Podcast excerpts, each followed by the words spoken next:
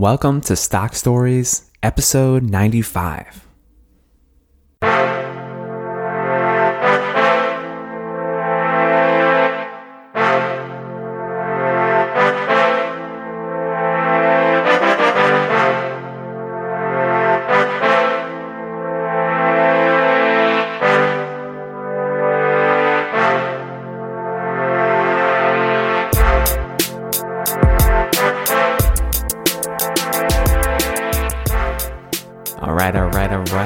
Welcome. Welcome to the Stock Stories podcast. My name is Alex and I am your host and stock storyteller for today. Thank you so much for joining me. Stock Stories is the podcast dedicated to helping you, the individual investor, make better investing decisions. And we do that by looking at case studies of real companies. We go through actual companies, dig into their history, their financial statements, look at the fundamentals, and try to understand their valuation in order to figure out if they're a good potential investment or not. And then we also, on this show, look at mental models. What are the underlying ideas behind investing and, frankly, just behind better thinking?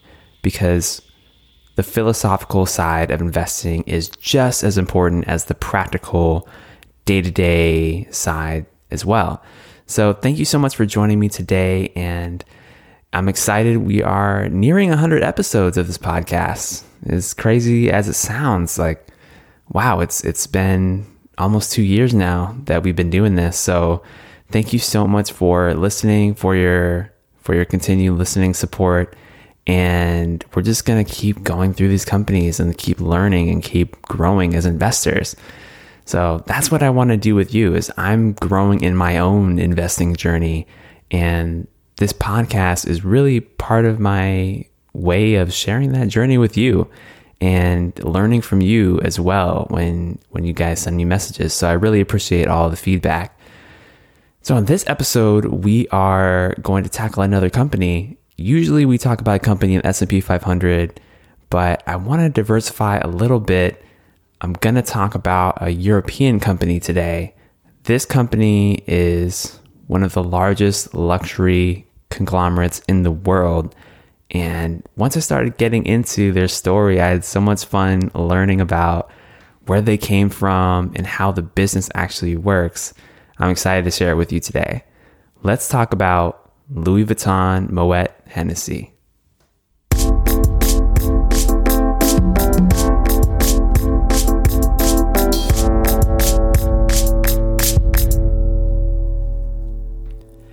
Louis Vuitton Moët Hennessy is one of the largest conglomerates in the world. It's a multinational luxury goods company.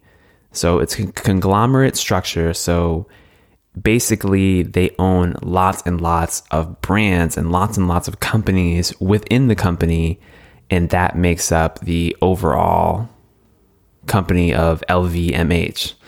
So I'll refer to them as L V M H. So L V M H, they have over seventy-five different maisons or houses. So this is a French company. It's based in France and it dates back all the way to the fourteenth century. Hold up. This is a company that has brands that date back to the fourteenth century? Wow. I mean, I thought we had studied some old businesses on this show. I think the oldest one is probably either Sherwin-Williams or Colgate-Palmolive, dating back to the eighteen hundreds. But those are American companies, remember.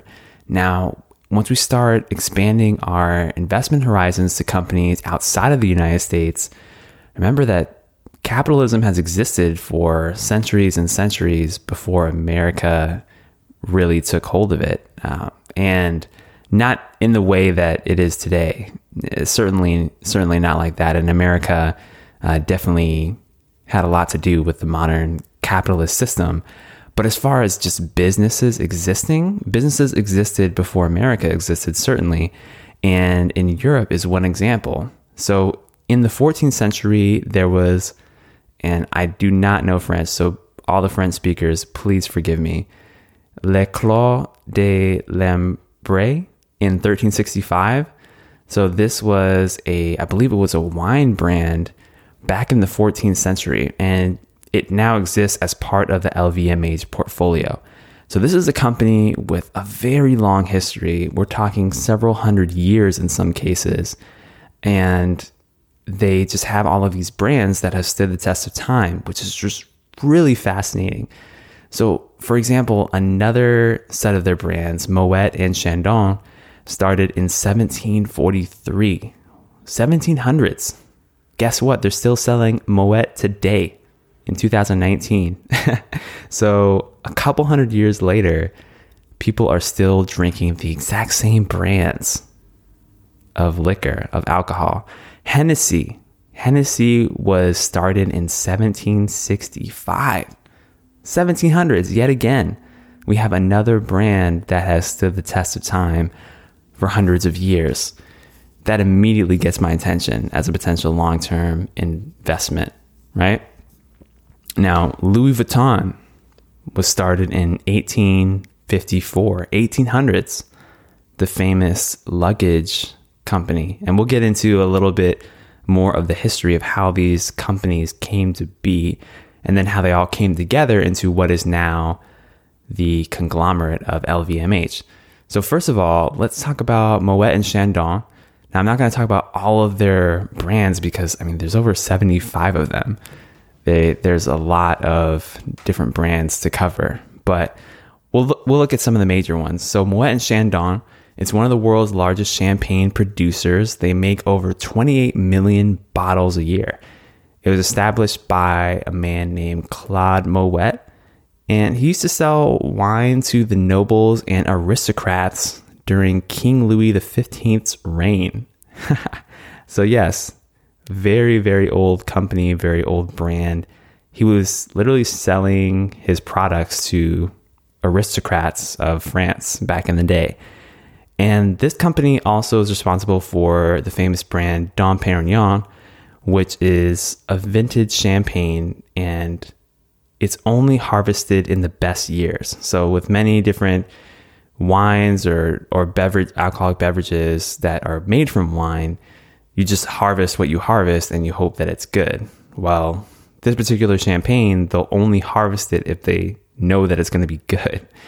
And on top of that, it requires at least twelve years of aging. So at a minimum, you're going to harvest the grapes only of the best quality, the finest quality, and then they will make it ferment into champagne, and it has to age for at least twelve years. That's pretty impressive.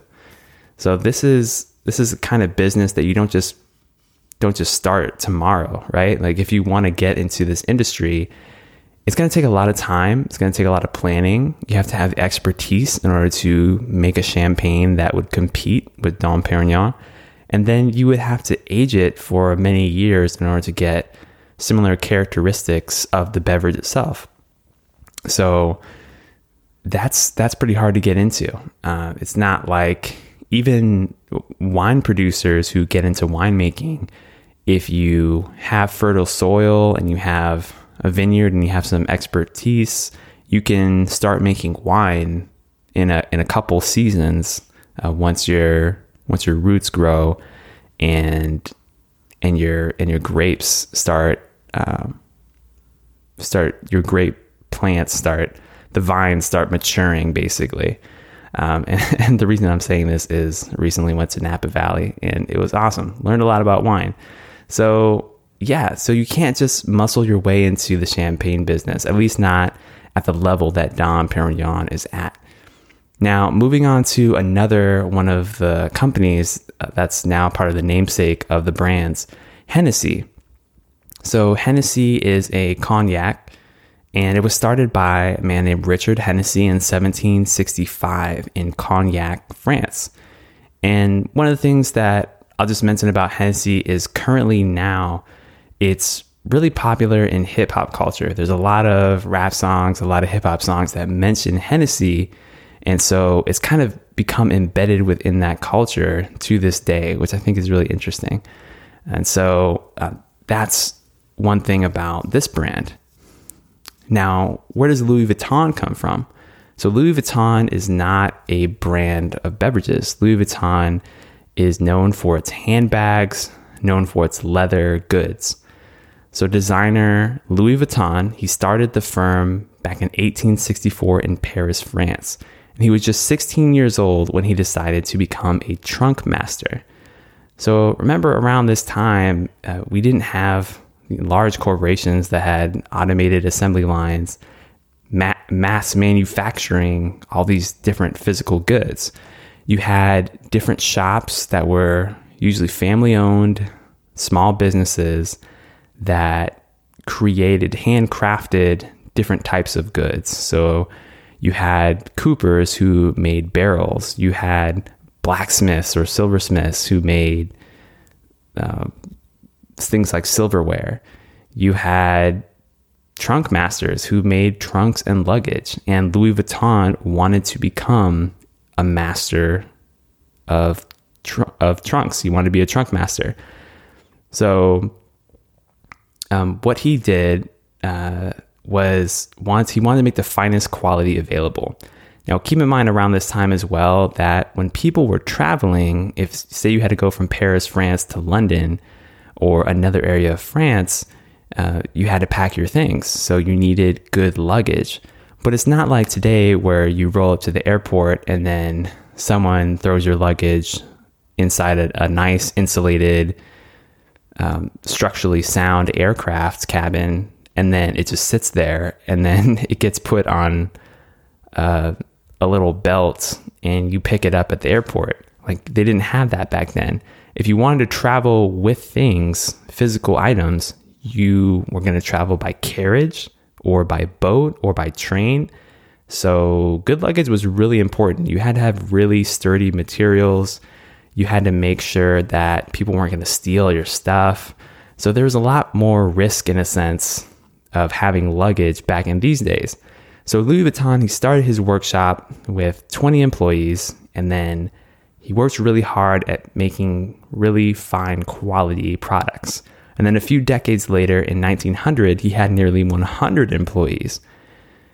Now, his original workshop at Asnières, it still exists, and there are craftsmen that are there that still make leather goods and special orders for Louis Vuitton's company. So there's a lot of the history still intact for this brand, for this company. And they've expanded into many different products, which we'll get into in a minute. Now, Vuitton and his son, they patented a lock system with two spring buckles on, on the lock. And it was, quote unquote, unpickable. And the idea was to keep the trunk safe. Now, Louis Vuitton even challenged the great magician Houdini to escape from one of their trunks, which he never did. Uh, but it was interesting to me to research that, because that's a testament to the quality of their products and the inventiveness of their products and, and what they were trying to achieve. So Louis Vuitton for decades, or sorry, excuse me, for centuries, has been known for high quality luggage, for high quality handbags. Now, the famous L V monogram, if you you probably seen that, the L V design, in eighteen ninety-six, it was invented, and it's still iconic and it's used in products today. Not many brands, not many logos have survived for a hundred plus year time frame, but Louis Vuitton's is one of those. And so I think it's it's really powerful that that still stands the test of time today. All right, so that's kind of the background of a bunch of these different brands. How did they come together? How did L V M H become the company that it is today? Well, you can't talk about L V M H without talking about one of the richest people in the world. In fact, I think he's the third richest person in the world and the richest person in Europe. And that is someone by the name of Bernard Arnault. Now, Bernard Arnault is a French businessman, and he took over his father's company and eventually bought the brand and company of Christian Dior. So over over time, he's he's buying up different businesses. Now, let's kind of take a sidestep back to the other brands and see how they kind of started merging before Bernard Arnault got a hold of them. So in nineteen seventy-one, Moët and Chandon merged with Hennessy to become Moët Hennessy. And in nineteen eighty-seven, Louis Vuitton and Moët Hennessy merged to form L V M H, which became the largest luxury group in the world when they merged. Now, here's the problem. There was a conflict that emerged between the two C E Os uh, of, of Moët and Hennessy, and Bernard, he started combining forces with Guinness, which is now known as Diageo. So combined forces with that company to create a holding company that gradually started buying out L V M H's shares. Um, and because his goal was to keep this group together, basically to keep these businesses aligned. And this made him what's known as a blocking minority, because it removed the power of the other shareholders to break up the group. So think about it. If you start buying up shares of a business, um, if you continually increase your ownership, well, the other owners, say if they want to break up the business, if they start owning less than fifty percent combined, or or start owning a small enough percentage on an individual basis that it starts to uh, be overshadowed by your stake, well, then they can't have the power in making these major decisions. So Bernard Arnault, along with Guinness, was successful in gaining enough ownership to keep this group together. And then what ultimately happened was that Bernard became chairman of the company in nineteen eighty-nine. And since then, L V M H has acquired dozens of luxury brands and expanded its global reach. So Bernard Arnault is still the head of the company today, but he's done so much since then. During his tenure, L V M H has really blossomed into this really powerful, really strong collection of luxury brands. And in fact, I think they're probably one of the highest quality companies that I've ever studied so far. So uh, that's that's pretty impressive. So where is L V M H today? What is an overview of their actual company? So right now, they total seventy-five maisons, or houses, and here's what they sell. They actually sell all different types of products. It's not just Moët and Hennessy and Louis Vuitton.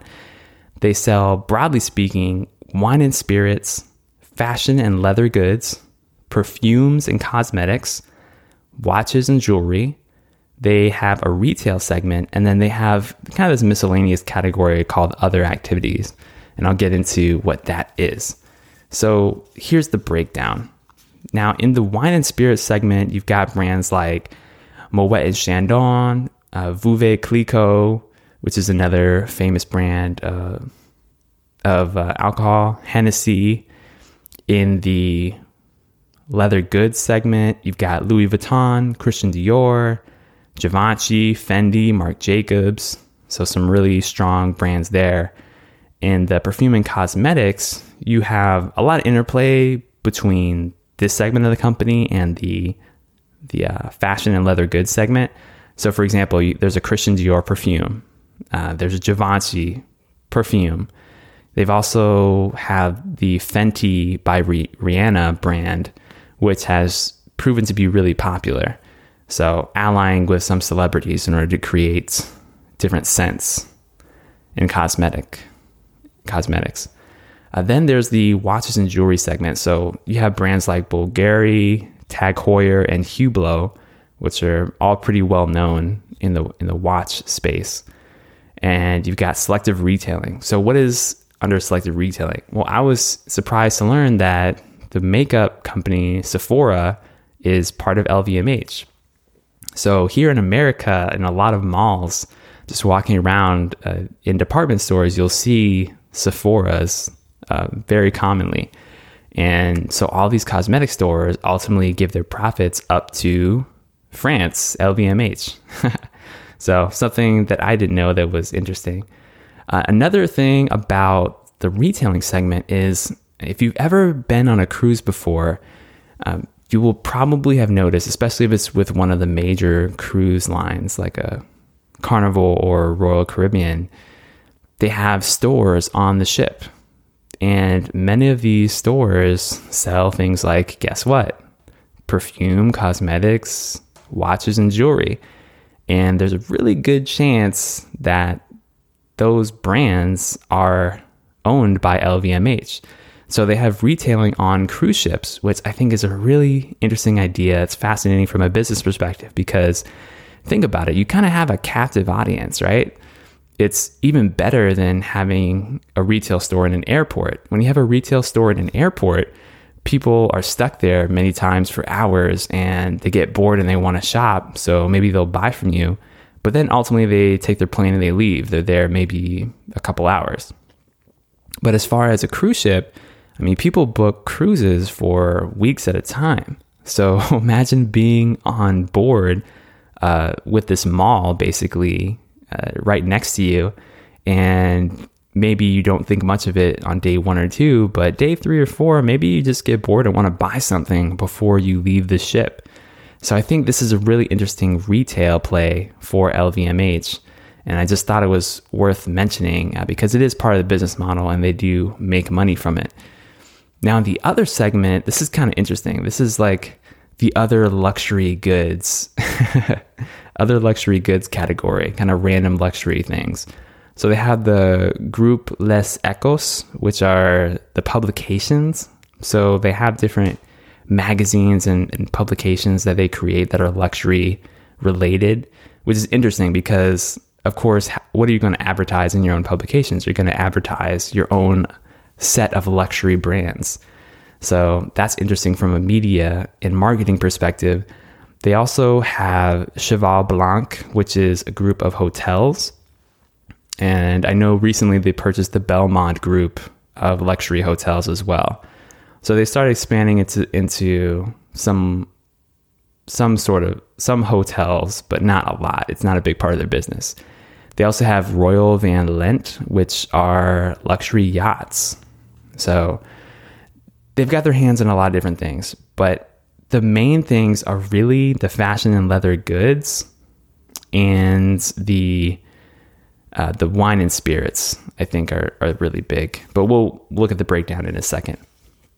So the interesting thing about this business is that they focus on a decentralized model. And think about your typical corporation. A typical corporation is the opposite. It's centralized. You have a hierarchy of C E O, you have directors and vice presidents underneath them, and then they're running these different divisions. But they all they all kind of they all report up to the same authority. So if the C E O says, I want all of my divisions to be doing X Y Z, well, then they'll all try to pivot and do that. It's very centralized. But with a decentralized organization, each division or each maison in this case has their own independence to make their creative and business decisions to a large part. The only thing that they're doing is when they make a profit, they just feed that profit up the chain up to the parent company, and then the parent company decides how to allocate the money between the different brands or the different companies. But the creative decisions are kept within the houses, and this is a key part of, I think, L V M H's success. I think that this decentralized model really works because you're talking about fashion here. You're talking about luxury. You're talking about brands that have stood the test of time. If, say, you made wine since the thirteen hundreds and your family's been doing it and you know how to do it and you know how to sell it, and I come to you and I buy you out as an investor, do you really want me telling you how to grow wine or how to run your wine business? No, you just you just want money to fund your operations and scale it. But I'm going to let you do you, right? Because you've been doing it for centuries. So I think that's one thing that Bernard Arnault and his leadership team have realized is that they can be very successful by cultivating and uplifting these brands, not necessarily uh, making a centralized structure where they try to control everything, but letting each maison have its own power in deciding how to run their business. And because they have so many houses, even if one brand comes out of favor in the fashion world, it's very likely that another brand that they own is very much within favor in the fashion world. So at, if you remember, we studied a couple luxury companies uh, in the past. So we studied Polo Ralph Lauren. We studied also, uh, what was it? Tapestry, uh, which owns Coach.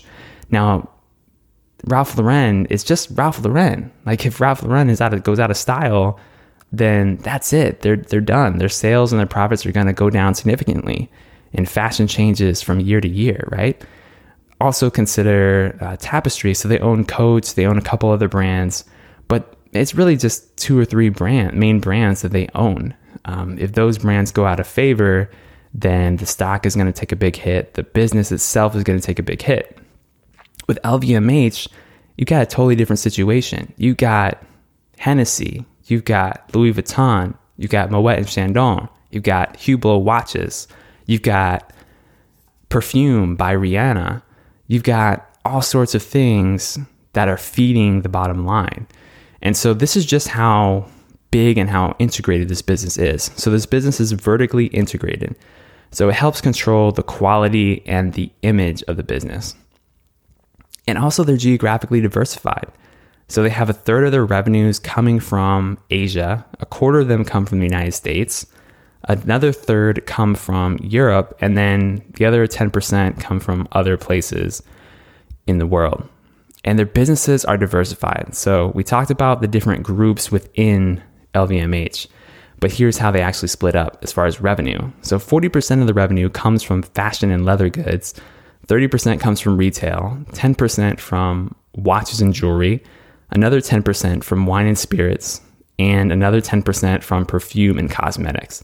So it's pretty spread out. I mean, the business does rely heavily on retail and fashion and leather goods, but they still are pretty well diversified. And we'll also see in a second how one of these categories is actually about to change significantly.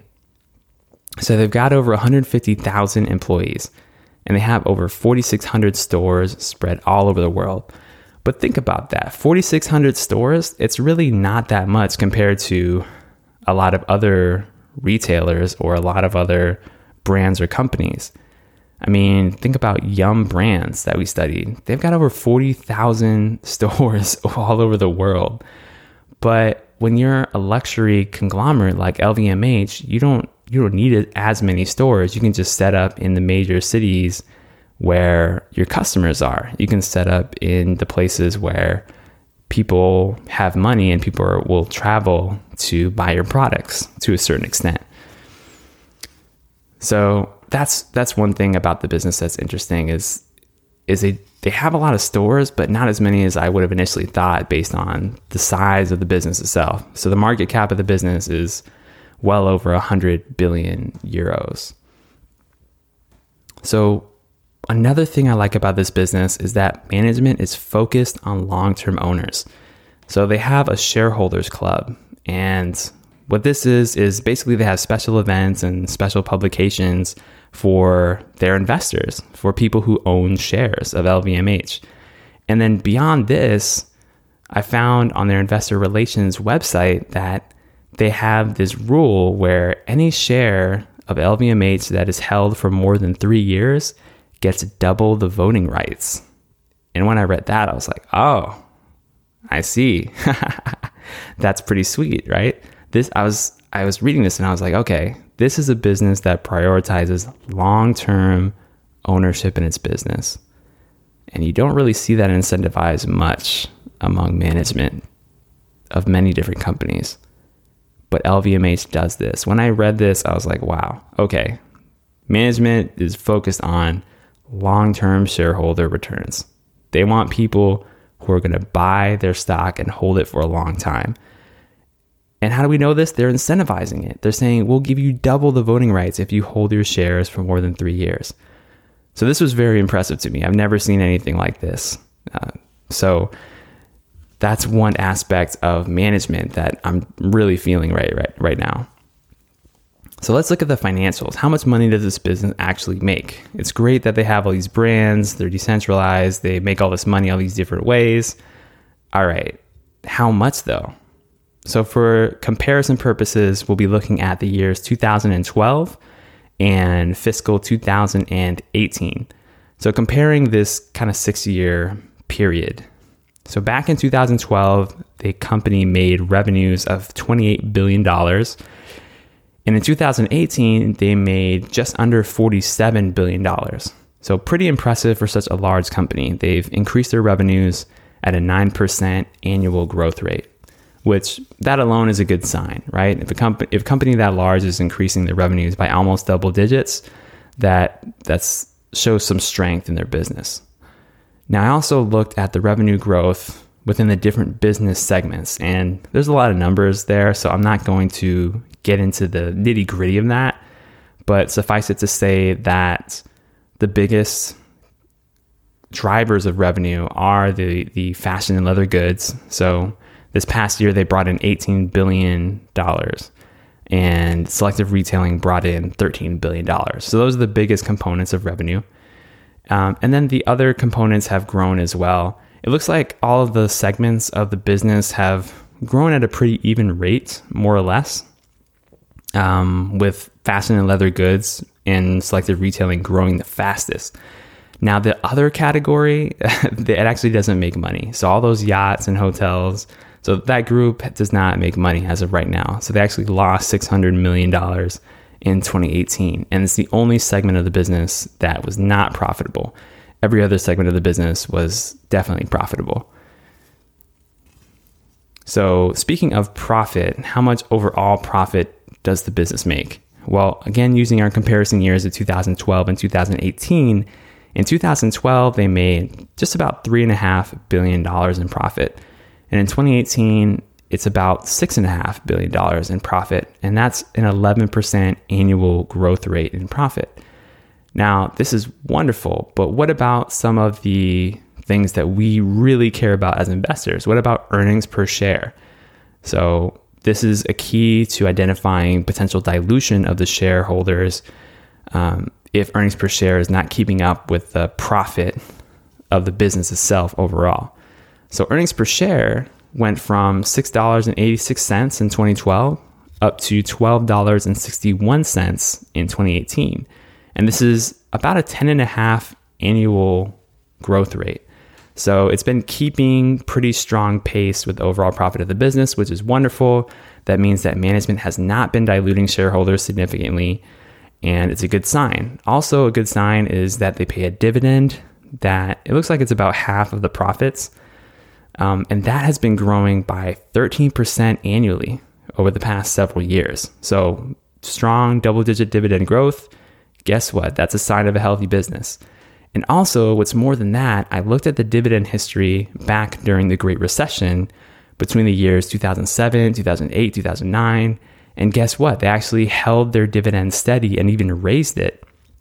So in two thousand seven, they kept their dividend steady between oh seven and oh eight, and then between oh eight and oh nine, they actually raised their dividend a little bit by five cents a share.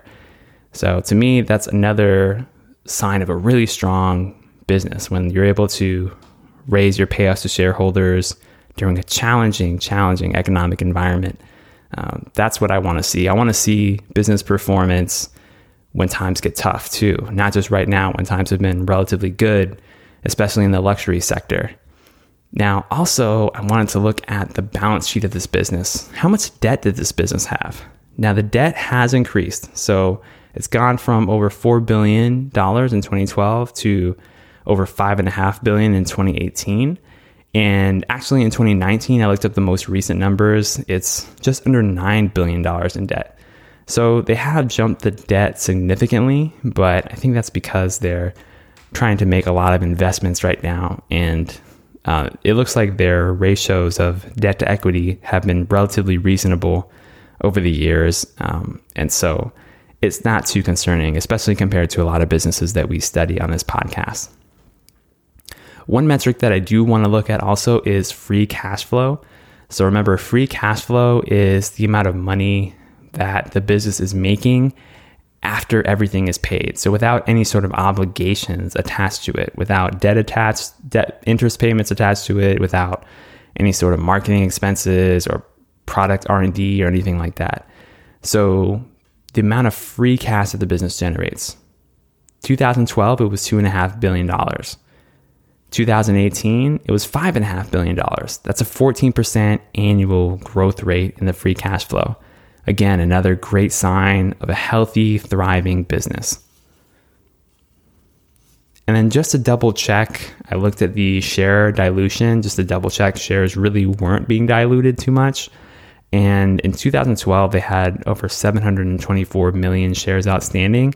In two thousand nineteen, they had seven hundred thirty-five million shares outstanding, so a little bit of dilution, but really quite insignificant. That's zero point two percent year over year dilution. It's virtually nothing. So management, they don't buy back shares, but they don't really issue shares either. So this is this is a company that takes its long-term shareholders seriously. And I do think it's worth noting that the Arnault, Arnault family group, they do own sixty-three percent of the voting rights of the company. So it is a family-owned business um, at the end of the day. So keep that in mind.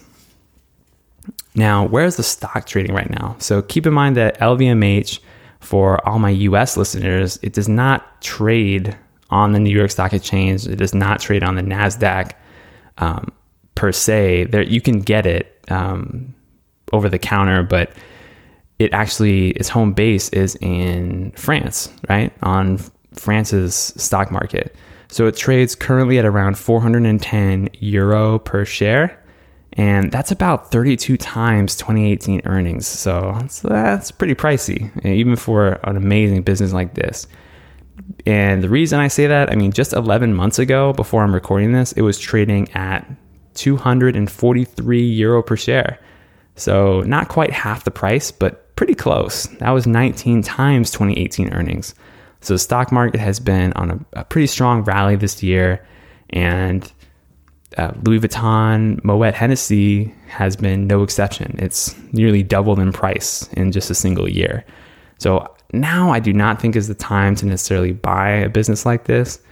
Um, just because it is pretty expensive and it's it's a really large company, so it's not like it's going to grow at thirty percent a year. If it was growing at thirty percent a year pretty reliably, I would say pretty strong deal. Uh, but it's not. It's growing in the low double digits. You know, I, I would expect this business to grow by around ten percent over long periods of time, uh, which is really impressive for a business of this size and of this caliber. So, but another thing to notice is that a business like this, because it's so high quality, it's not going to go on sale that often. But it is reasonably priced at times, as evidenced by the numbers I just shared with you. eleven months ago, it was trading at around nineteen times earnings. I'm pretty sure I would pay nineteen times earnings for this business. It's not going to get me extremely high returns, but I do believe that an investor would get solid double-digit returns at that price point. And indeed, they have, right? But that was mainly due to price to earnings ratio expansion, but also due to the growth of the business itself. The business itself is strong. So if we look at the different components of return in this case, it pays about a one point five percent dividend right now. It's not buying back any shares, so no contribution to the return from that. And then the organic earnings per share growth, I would expect over the long term to grow at around a ten percent rate. So you add these together, you get about eleven point five percent annual rate of return on the business itself. Now, again, I think from this price point, the stock is expensive. I think P E compression could half investor results to the five to six percent range. But even with this, I think long-term owners would be okay. I think if you were to purchase this stock today and hold it for a decade, I think things would ultimately work out. And especially if you extend the time horizon to fifteen or twenty years, I mean, this business is going to be around fifteen to twenty years from now. I mean, there's no guarantees in life. I do not know that. I don't know the future. But come on, it it's as close to a guarantee as anything in my book. It has brands dating back centuries and centuries. So who knows? Maybe it won't be in its current form, but the brands are strong, really strong, and they've lasted for many generations. So it, to me, that is the definition of stability. So that's an overview of L V M H. I think it's it's a beautiful business, and I want to end with something that I learned years ago from uh, reading another investor's blog. Uh, his name is Joshua Kennan. And he was talking about long-term dividend stocks. But at the end of the day, I think in my perspective, he was really talking about what are the highest quality businesses in the world? And how do you identify the highest quality businesses in the world? And this is something that stuck with me so much that I wrote it down and I've tried to just keep in my memory all of these different different aspects of a business that make it truly stand out above the rest. So we're talking about the top one percent of businesses in the world. How do we identify those? And so here are some thoughts that I learned from uh, from Joshua Kennan. So number one, there's a list of eight things. Number one, significant cash generator in currencies worldwide. So geographic diversification, gotta have that. Can't rely on any single economy. Number two, a collection of companies, not just one business. So diversified across product lines and different services. So if one business line fails, another business line can make up for it. Diversification. Number three, old with stable institutional dynamics and a growth culture. Mm. To me, this is a really big filter that immediately cuts a lot of companies out of consideration. If your business is not old, it hasn't proven itself yet, right? In many ways, it hasn't proven itself. Now, you can get extremely high returns with some of the old, with some of the younger businesses because they have a lot of growth ahead of them. And you know, we talk about some of those companies on this podcast, but as far as high quality, as far as high stability and solid growth, you're going to want to look for an old business. I like the old businesses too, as well as the young ones, because they've they've already proven themselves. They're making money, and they've been doing so in many cases for centuries.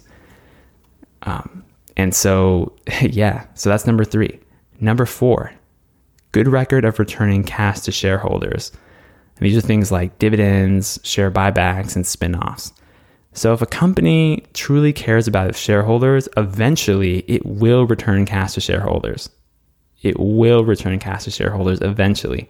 And this doesn't necessarily have to be in the form of a dividend. It could be a spin-off. It could be buying back stock. There are multiple ways. But management has to show that they care about giving money back to the people who own their stock. That's important. Very important. Number five, considerable pricing power to protect against inflation. I love this one because it's one of the most no-brainer aspects of investing to me. And that is, if you have a business that can increase its prices and your customers don't care, well, guess what? You have pricing power. You can immediately increase your bottom line by increasing your top line. And that's that's a very strong indicator of brand strength to me. Uh, there are businesses that do this, businesses like Starbucks, businesses like Tiffany and Co., businesses like companies within L V M H's umbrella. Number six, unparalleled distribution systems. Remember, it's not enough to make the best product or have the best service. You have to be able to get it to your customers efficiently. This is one of the reasons why Coca-Cola has been so successful over the decades. It's because they have built up this amazing distribution system with their bottlers networking all across the world in order to ship their products to consumers right where they are. And so distribution systems, you can't forget about that.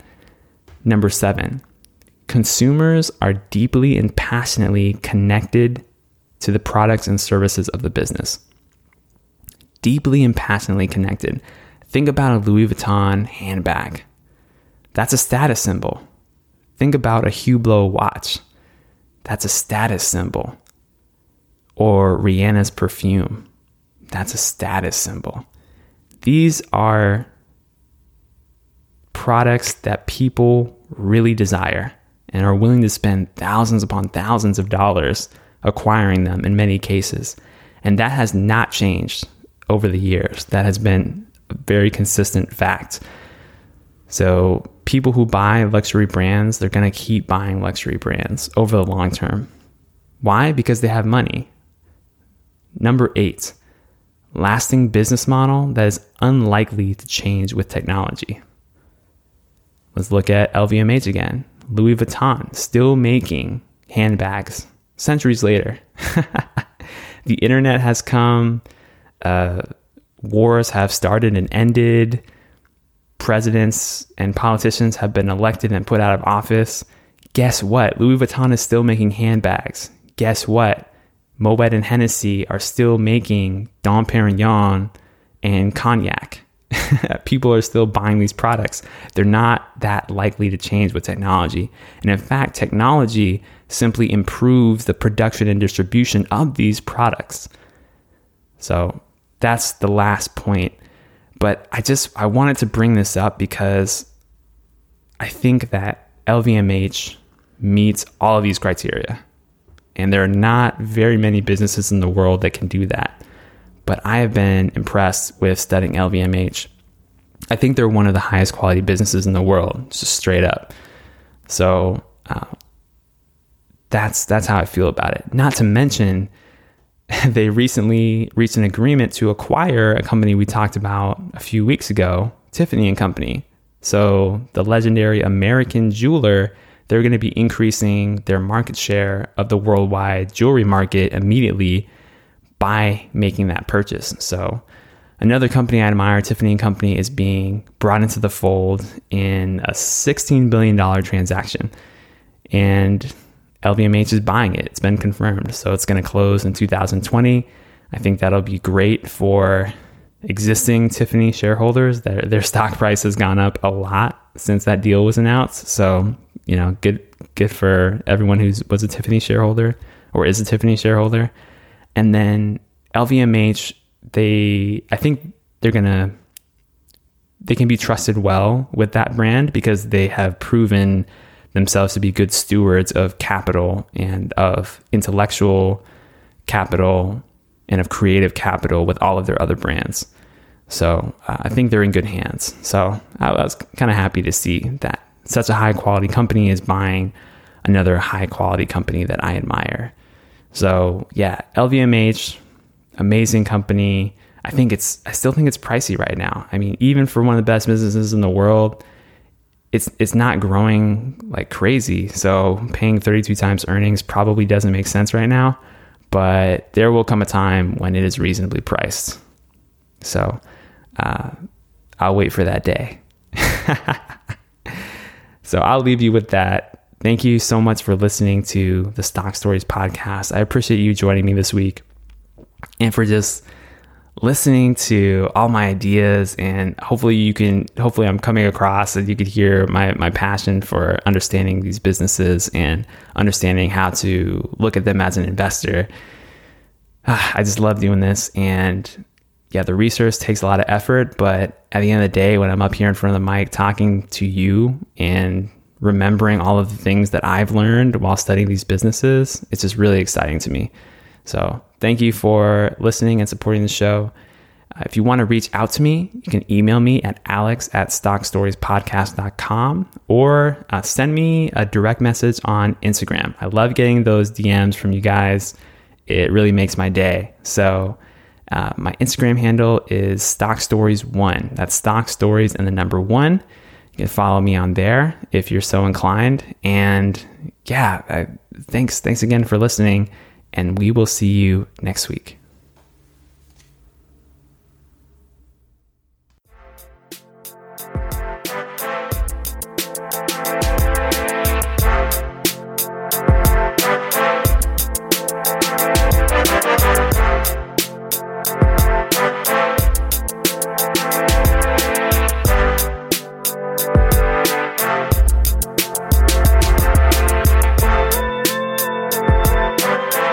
The information presented here on Stock Stories is for informational, educational, and entertainment purposes only. You and you alone are responsible for your investment and financial decisions. Please consult an appropriate tax, legal, or financial advisor that can analyze your specific situation in the context of your goals and circumstances.